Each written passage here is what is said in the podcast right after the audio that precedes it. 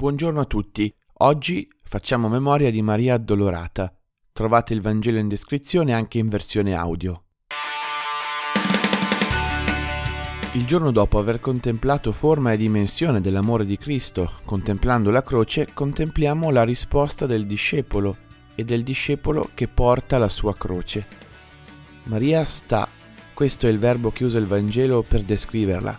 Maria sta non apprezza il dolore per un figlio che muore, ma rimane salda nella fede anche quando tutto indica il contrario. In quella occasione Maria riceve la sua chiamata di madre di tutti i credenti. A Biella abbiamo da poco celebrato l'incoronazione centenaria della Madonna d'Europa e fino a fine settembre si può ancora andare pellegrini alla Basilica Superiore per vedere la sua effigie incoronata con il manto e rivolgerci a lei. Maria è regina perché quando dice sì al Signore, quando è visitata dall'angelo, dice un sì nel turbamento, non perché sa tutto, non perché ha ricevuto rassicurazione, non perché ha tutto chiaro di quello che accadrà, non perché sa che sarà tutto facile ed è sicura di riuscirci, ma perché si fida per fede. Non perché se la sente, non perché ha delle emozioni positive, ma per fede, per scelta di fede.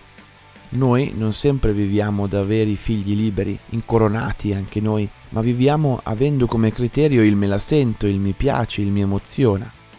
Tutte cose che passano e mutano come il tempo climatico. Maria invece insegna a stare, ad avere un altro criterio, il dare la vita, lo stare. Quando facciamo vere scelte, quando rispondiamo alla chiamata, anche noi sperimentiamo questa necessità quando si ama davvero è perché sperimentiamo questo stare, questo dare la vita.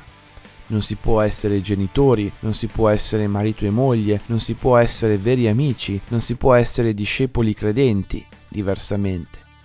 Maria è colei che ci accompagna in questo. Quando preghiamo l'Ave Maria le chiediamo di accompagnarci anche nell'ora della morte.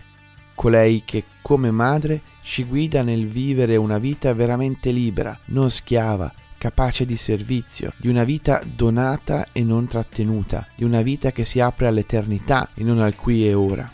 Una felicità vera, non momentanea, non basata su me stesso, ma che è in relazione con gli altri. Buona giornata a tutti.